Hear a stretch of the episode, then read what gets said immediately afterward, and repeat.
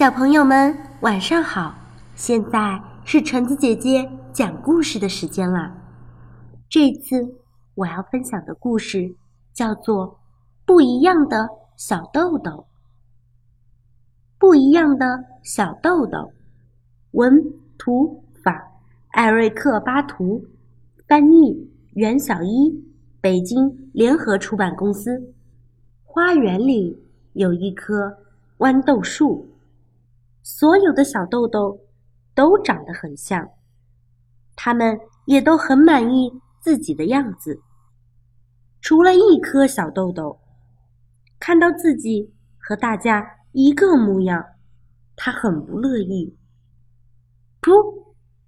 这颗小豆豆终于跳出了豆荚。他想：我应该长得像谁呢？南瓜？胡萝卜？还是白萝卜。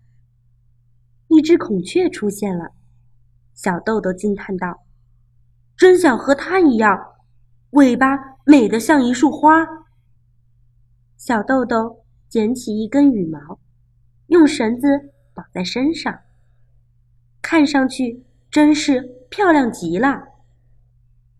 一只老虎跳了出来，赶走了孔雀。小豆豆。惊叹道：“真想和他一样，他那么强壮，还有一身那么漂亮的虎斑。”小豆豆找来一支笔，为自己画上了一条条虎斑，看起来十分漂亮，也很强壮。一头大象在吼叫，老虎吓得赶紧逃跑。小豆豆惊叹道。真想和他一样，鼻子长长的，那么威风。小豆豆找来一根草，做成长鼻子，他骄傲的想：现在我又漂亮又强壮又威风，和大家不一样了。小豆豆就这样回到了豌豆的队伍。大家看见小豆豆，纷纷嘲笑他。花园里爆出阵阵笑声。我是一颗不一样的小豆豆，他想。但不管怎么说，我还是一粒种子。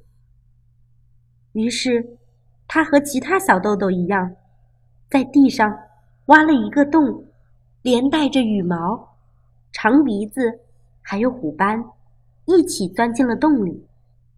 时光流逝。秋天，冬天，春天，一年过去了。有一天，花园里长出来一棵新的豌豆树，从来没人见过这样的豌豆树。